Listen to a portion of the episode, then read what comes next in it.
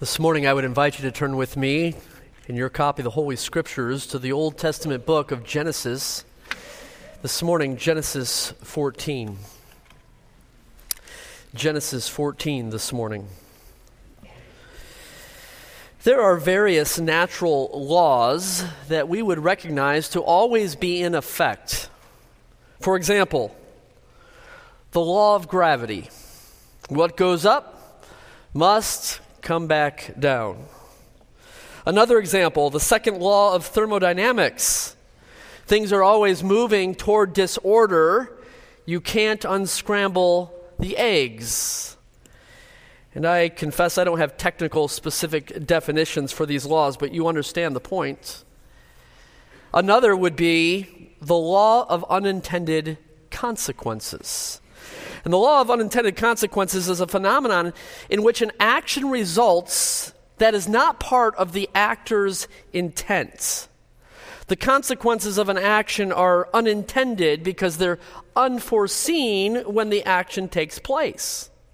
Of course, that's the point of the word unintended. No one can predict every possible outcome of every possible action because you can't know every possible outcome into the future unless you are God.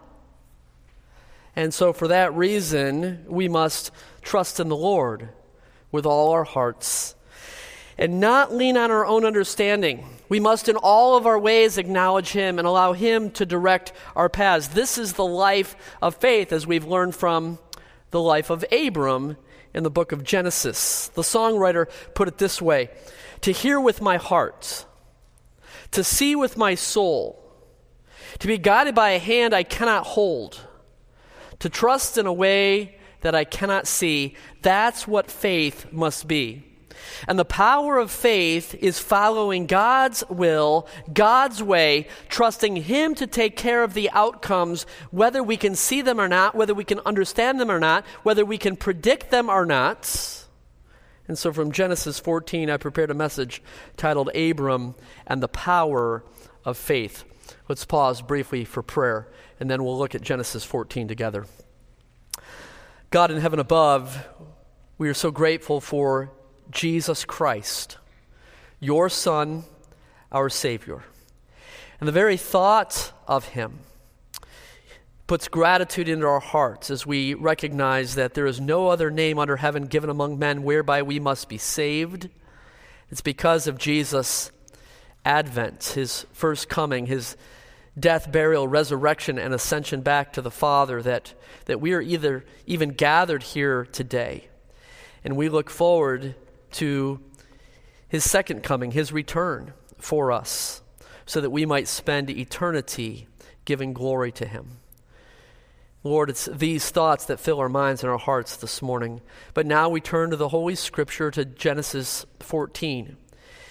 And we look again at the life of Abram and the power of his faith. I pray, God, that you would enlarge our faith, grow our faith, as we trust your will, your way, while yet unseen. For I pray this in Jesus' name. Amen. You'll remember that in Genesis 13, Abram and Lot parted ways, Lot pitching his tent towards Sodom, that's chapter 13, verse 12, and Abram living in Hebron, that's chapter 13, verse 18. Now in Genesis 14, we read of the unintended consequences of those two very different choices. Look with me at Genesis 14, beginning in verse number 1. And it came to pass in the days of Amraphel, king of Shinar, Arioch, king of Ellasar, Ch- Chedorlaomer, king of Elam, and Tidal, king of the nations, or, or king of the Goyim, that they made war with Bera, king of Sodom, Birsha, king of Gomorrah, Shinab, king of Admah, Shemeber, king of Zeboim, and the king of Bela, that is Zoar. All these joined together at, in the valley of Siddim, that is the Salt Sea. Well, that was a blessing to read, wasn't it? because I can barely pronounce these names and because it's hard to, to picture what in the world is happening now in Genesis 14, let me explain. Genesis 14 gives us the record of the first battle in the Bible. In fact, this is the first battle in, in the record of human history. We might even call this the First World War. I would simply title it the battle. East versus West. The, the battle here is generally referred to as the battle of the four kings against the five kings. There were four kings of the East. That's what we read in verse number one. Four kings in the East, verse number one. And there were five kings in the West, verse number two. So think East, verse one, against West, verse two. The four kings of the east in verse 1 mobilized and moved against the five kings of the west in verse number 2. This is east versus west. East is the offense, west is the, the defense. And we have here coalitions of kings. The two coalitions of these kings and their city states met for battle in the valley region just, just south of the Salt Sea or, or the Dead Sea. But there's a glaring omission in verses 1 through 3 there is no mention of Abram. Where is Abram in verses 1 through 3? Abram's completely absent in verses 1 through 3 because Abram was not at war. Abram was at rest. Abram was at peace. Abram was not involved in this battle. In fact, he was back in Hebron where God wanted him to be. Look back to chapter 13, verse 18. Then Abram moved his tent and went and dwelt by the terebinth trees of Mamre, which are in Hebron, and built an altar there to the Lord. You might be interested to know that Hebron means fellowship. And at this point, it's important for me to point out the power of faith. When the world is at war around you. The power of faith is not necessarily to go and conquer the world, but to be at peace in the world. You don't need to go and fight every battle that is raging in our country or our culture. You can rest in the midst of the storm around you. And the life of faith provides the power of peace in the midst of it all. That was Abram's experience here as he remained in Hebron, in that place of fellowship with God. My mind goes to Philippians chapter 4 Be anxious for nothing, but in everything by prayer and supplication with thanksgiving. That's our celebration this weekend. Let your requests be made known to God, and the peace of God, which surpasses all understanding, will guard your hearts and minds through Christ Jesus. The life of faith is more powerful than any problem you face. Isaiah 26, verse number 3 You will keep him in perfect peace, whose mind is stayed on you because he trusts in you. And while Abram was in Hebron in fellowship with God at the altar, chapter 3, verse 18, the coalitions of, of kings had formed around him and were preparing to fight each other. Look at chapter 14, verse number 4. Twelve years they served Chedorlaomer and in the 13th year, they rebelled. So evidently, there is a standoff now for 12 years where the kings of the west, that's verse number two, served Chedorlaomer before the uprising in verse number four. Maybe there was an occupation, perhaps there were sanctions, perhaps there were peace treaties or diplomatic summits, but alas, the coalitions were formed, verse or, or letter A, and then conflict broke out. That's letter B, the conflict. It was the big battle of the east against the west. Let me pick up in verse number five. In the 14th year of Chedorlaomer, the kings of, that were with him came and attacked the Rephaim and Ashteroth, Karnaim, the Zuzim and Ham, the Emim in Shaveh Kiriathaim, and the Horites and their mountain of Seir as far as El Paran, which is by the wilderness. Then they turned back and came to En Mishpat, that is Kadesh, and attacked all the country of the Amalekites and also the Amorites who dwelt in Hazazon Tamar. And the king of Sodom, king of Gomorrah, the king of Admah, the king of Zeboim, the king of Bela, that is Zoar, went out and joined together in the battle, in battle in the valley of Siddim, against Chedorlaomer, king of Elam, Tidal king of the nations, Amraphel, king of Shinar, Arioch, king of Ellasar, four kings against five. And again, I, I, I would ask us if this makes any sense. It's totally confusing what is happening here as we quickly read these verses. But, but as always, conflict can be confusing. Verses 10 and 11. Now the valley of Siddim was full of asphalt pits, and the kings of Sodom and Gomorrah fled. Some fell there, the, re- the remainder fled to the mountains. Then they took all the goods of Sodom and Gomorrah and all their provisions and went their way. In summary, the five kings of the west, verse number two, they, they were defensive, thought they had a chance against the four kings of the east that were coming against them, the, the offense.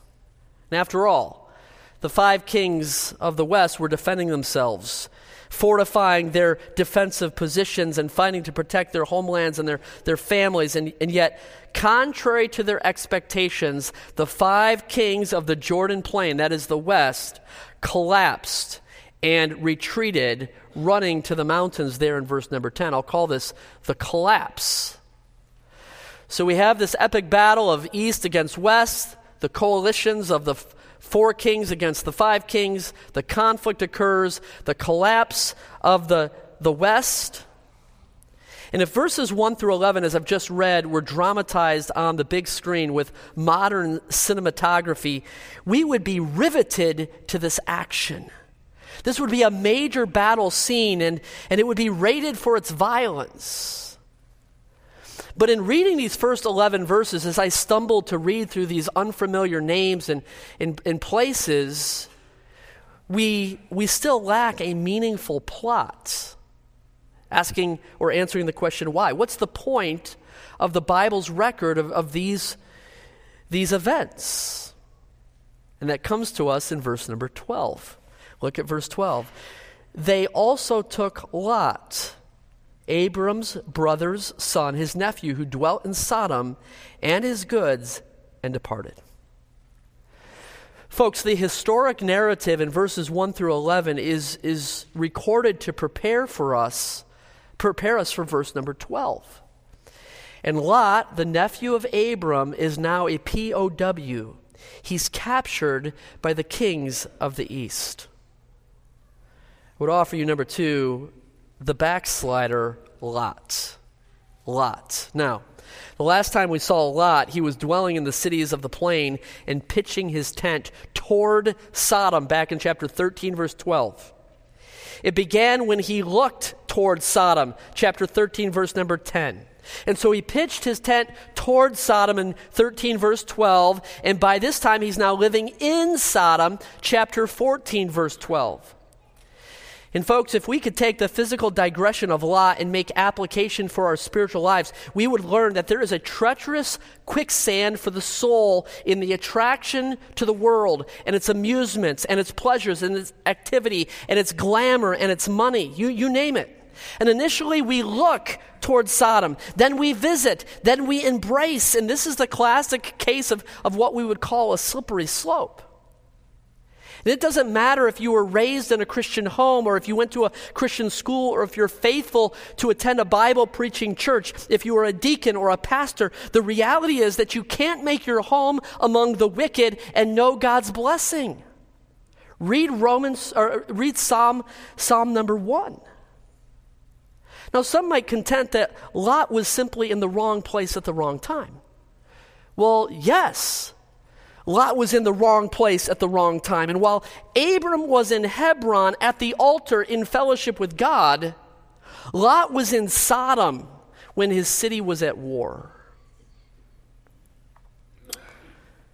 The backslider Lot, which brings us then to the hero of our story, and that is the believer, Abram the Hebrew. Number three, the believer Abram the Hebrew. Look at verse 13. Then one who had escaped came and told Abram the Hebrew. For he dwelt by the terebinth trees of Mamre, the Amorite brother of Eshcol and the brother of Aner, and they were allies with Abram. Now, when Abram heard that his brother was taken captive, stop there. What would you have done if you were Abram and you heard this news?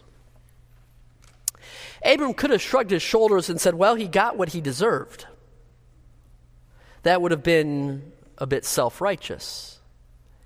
Abram could have shuddered in his boots in fear and said, There's nothing I can do. I, am just a farmer. I'm not a fighter. And if the five kings of the Jordan plain, that is the west, can't defend themselves against the four kings of the east, what can I do? That would have been self preservation. Abram could have suggested negotiations and offered a ransom for Lot, for after all, money talks, and all you need to do is speak the language. With money, Abram had enough money to buy his nephew back. That would have been self sufficient.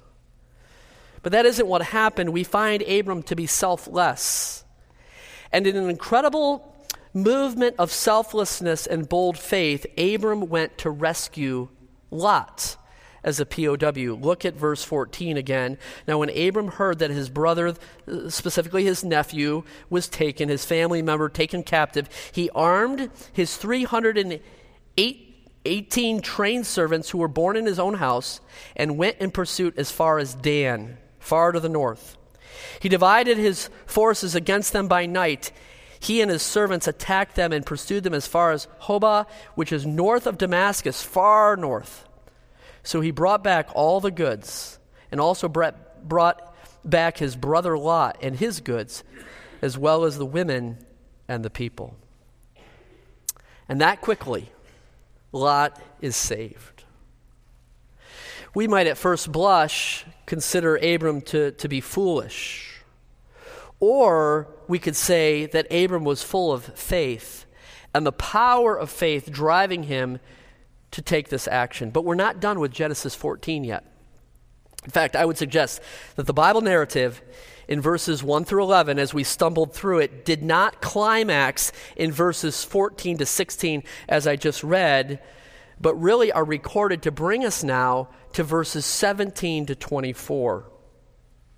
Upon Abram's return from battle, after achieving the victory and rescuing his rascal of a nephew Lot, Abram had two meetings. He had two encounters, one with the king of Sodom and the other with the king of Salem. And first, let's look at the, the meeting with the king of Salem. Salem is a, another name for Jerusalem. And, and I'm calling this a significant meeting with the king of Salem. And, and really, that's the understatement of the day a significant meeting. Look at verse number 18. Then Melchizedek, king of Salem, brought out bread and wine. He was the priest of God Most High. And he blessed him, Abram, and said, Blessed be Abram of God Most High, possessor of heaven and earth, and blessed be God Most High, who has delivered your enemies into your hand. Okay, who is this man, Melchizedek, who met with Abram? He has no recorded history, ancestry, genealogy, birth, or death.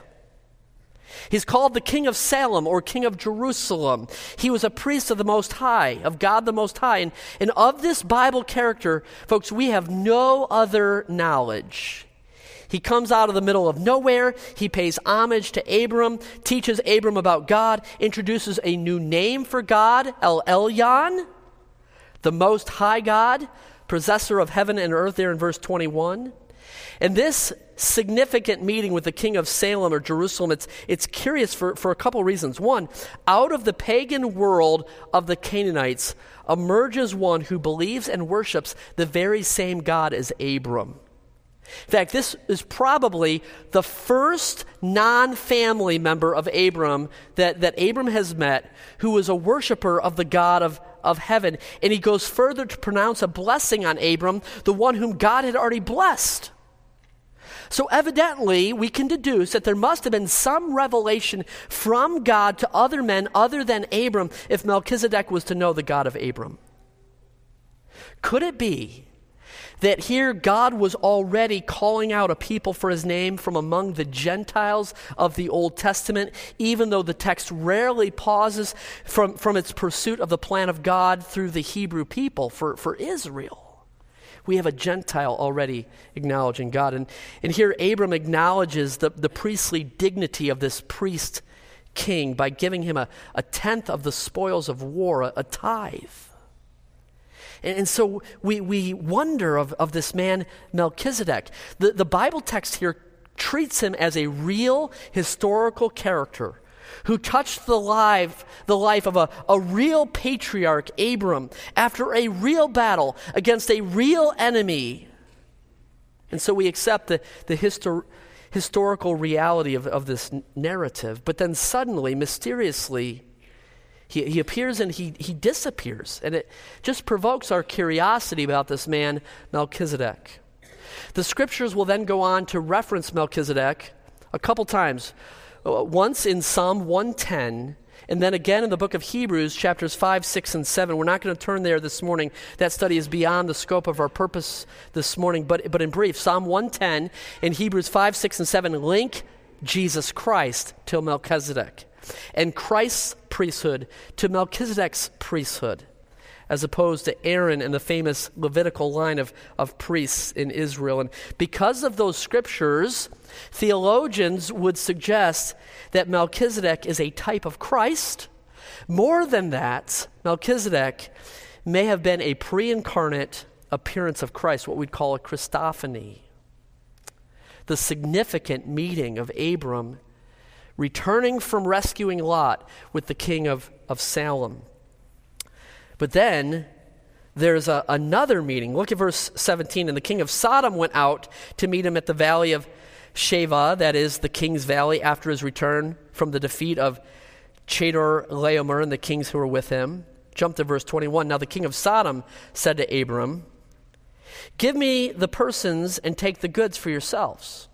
But Abram said to the king of Sodom, I have raised my hand to the Lord God most God most high, the possessor of heaven and earth, that I will take nothing from a thread to a sandal strap, and that I will not take anything that is yours, lest you should say, I have made Abram rich, except only what the young men have eaten, and the portion of the men who went with me. Aner, Eshcol, Mamre, let them take their portion. Abram had a sinister meeting with the king of Sodom. If the king of Salem was a type of Christ, we could argue that the king of Sodom was a type of Satan. Now, follow this.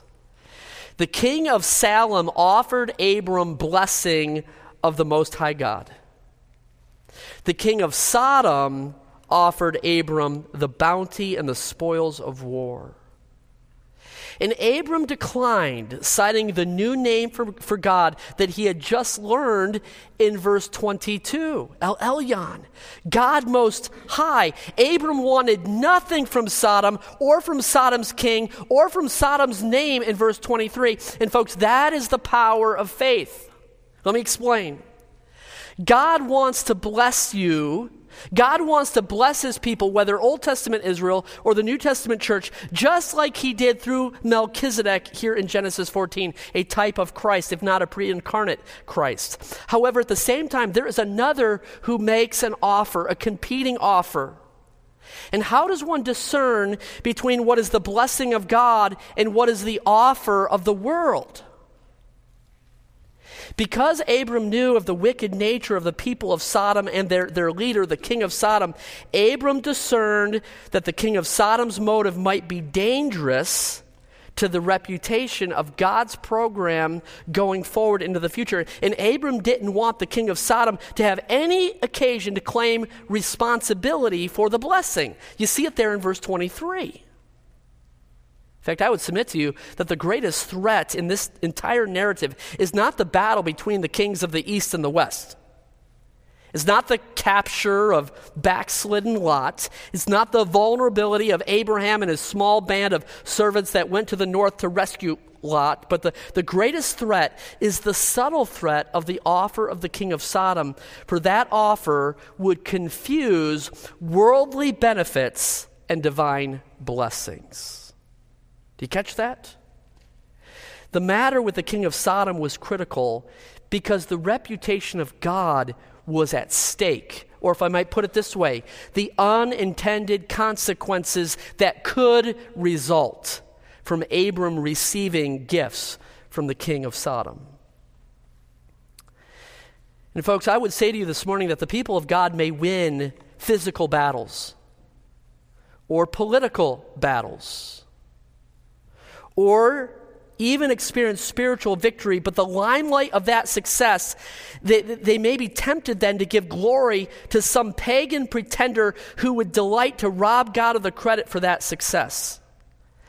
And the source of our victory and the spoils of our victory ought to be credited to the Most High God, possessor of heaven and earth, not to public policy or a politician or some economic change or some effort of man.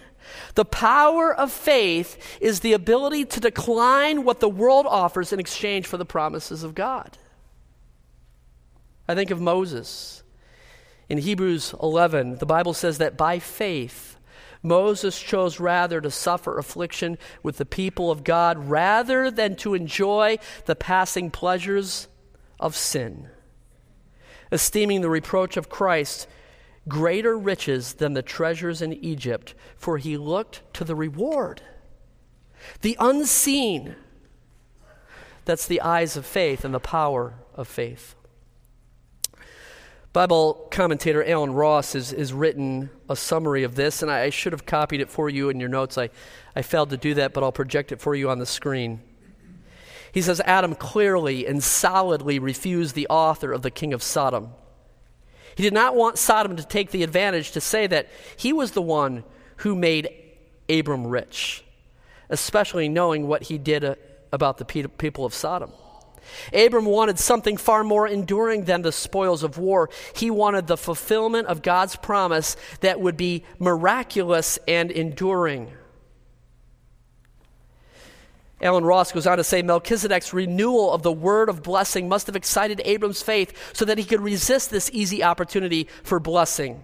The priest's words reminded Abram that he would rise in prosperity and indicated by whom he would rise. Abram thus resolved to receive all from God and not a thread from Sodom. The people of God. That's us. We frame our lives so that for all success, joy, comfort, and prosperity, we depend upon God. But it must be a faith like Abram's that will be able to discern what is from God and what is from the world. Folks, that is the power of faith. And may God give us discernment to recognize what is coming from God's good hand and what is a cheap payout from the world.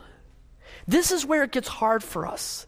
Because when the world offers us something that we can see, and God offers us something that we cannot see, what's the temptation? The temptation for me is to, to reach out and, and claim what the world has offered because I can see it with my eyes of flesh and I want it here and now. But the power of faith is, is that God has called us to wait with eyes of faith for what He has for us in the future. The power of faith comes when we trust in the Lord with all our heart. We don't lean on our own understanding. In all of our ways, we acknowledge Him. We let Him direct our paths. That is the power of faith. Let's pray. God, give us powerful faith. Lord, we know that the faith of a mustard seed can move a mountain. We know that as we trust your hand, though unseen, that you will accomplish great and mighty things, things that we would never imagine or ever expect. Lord, I pray that you would protect us from the folly of receiving from the world su- such cheap things, but with faith we would wait and allow you to lead us forward to what is eternal. I pray, God, that you would help each of us as individuals, corporately as a church, to simply trust and obey. For I pray this in Jesus' name. Amen.